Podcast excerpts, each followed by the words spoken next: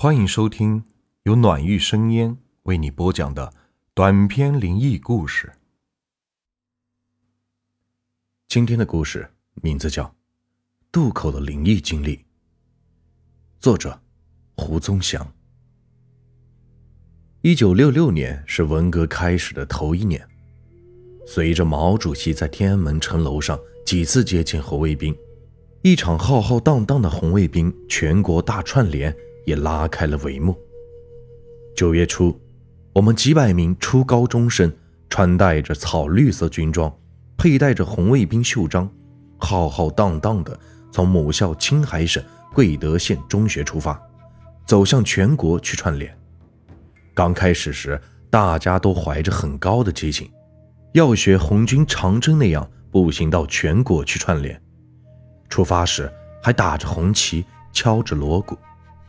可是走了一百多公里，到了省会西宁市后，就走不动了。意志薄弱者打起了乘车的主意。当时的铁路客运遵照上面的指示，对串联红卫兵实施免费乘车。而且各地都设有红卫兵接待站，对串联到本地的学生提供免费的食宿。大串联实际上就是一次全国性红卫兵免费旅游。我们由开始的步行串联变成了乘车串联，一路上有的同学要去延安，有的同学则要去上海，更多的同学则想去北京接受毛主席的检阅。出发时的几百名同学渐渐走散成了三三两两的小组，锣鼓、旗帜也不知所踪。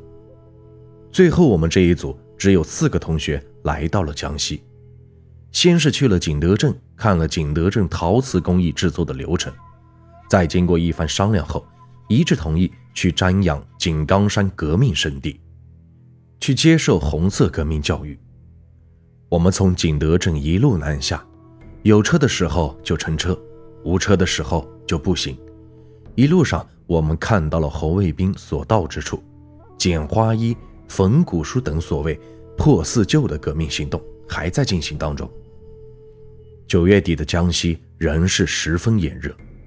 一天下午，我们拖着疲惫的双腿，正朝着井冈山方向南行，不料眼前却被滔滔的江水挡住了去路。经打听。这就是赣江，我们沿着江边寻找能过江的地方，见一个渡口周围聚集着许多准备过江的人，有推小车的，有挑担的，有背着竹篓的，还有扛着包的。他们中间有男有女，有老有少。从装束上看，大多都是当地的农民，大概是早上过江去赶集，现在要过江回家。人群中有一老一小，像是爷孙俩。爷爷背着竹篓，篓中装着从集市上买的东西。孙子大概有六七岁，背着一个黄帆布书包。爷孙俩正焦急地向江对岸张望。原来这条江面上只有一只小火轮在往返摆渡。由于秋汛江水很宽，小火轮往返一趟需要半个多小时。又因为小火轮一次只能载客三十余人，所以，在早晚客运高峰期，渡口上常会聚集很多的带渡的人。人们都在翘首遥望着江对岸，但见一个小黑影出现在江面，而且越来越大，它就是人们久盼的那只小火轮。随着马达的突突声，人群中也产生了一阵骚动。为了能抢先登船，他们都往渡口前面挤，互相碰撞与推搡，抱怨声与吵骂声也随之而起。我们几个穿着军服、带着红卫兵袖章的学生，当然要以解放军为榜样，把方便让给群众，就没有去抢着登船，只好站在人群的后面，等待下一趟渡轮再过江。小火轮终于靠岸了。可以看清楚，它是一条长约十多米、带篷的动力船，船帮与码头之间搭上了一块长木板，人们开始踏着木板登船，爷孙俩也紧跟在人们的后面。爷爷拽着孙子努力的往前挤。突然，那个孩子像是看见了什么可怕的东西，猛地拉住他的爷爷往人群后面挤。爷爷不明白孩子为什么会这样，怒骂着：“你这个娃子，都啥子时候了，还不赶紧上船，还想贪玩不回家？”便死拉强拽的要拖着孩子一起上船。小孩却死死地抱住爷爷的腿，拼命地反抗，并哭喊着：“爷爷爷，咱们别上船，咱们不能上船。”爷爷被孙子给弄糊涂了。真是又急又恼，刚才还好好准备上船的孙子，这会儿不知犯了什么邪，死活也不肯上船，任凭他打骂强拽，努力的拖着孙子想上船，可孩子却是死命的反抗，紧紧的抱着爷爷的双腿不松手，差一点把爷爷给拖倒在地上。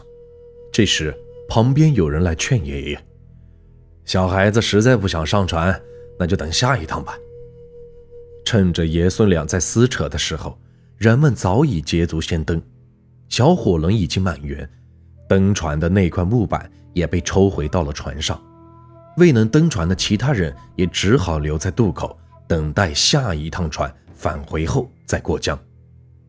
小火轮突突突的冒着黑烟离开渡口，向江对岸驶去。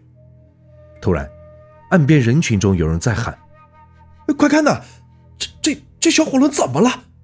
人们随身向江中望去，但见那只已驶到江心的小火轮突然冒起浓烟，燃烧了起来，紧接着升起了一个巨大的火球，把整条轮船给吞噬了。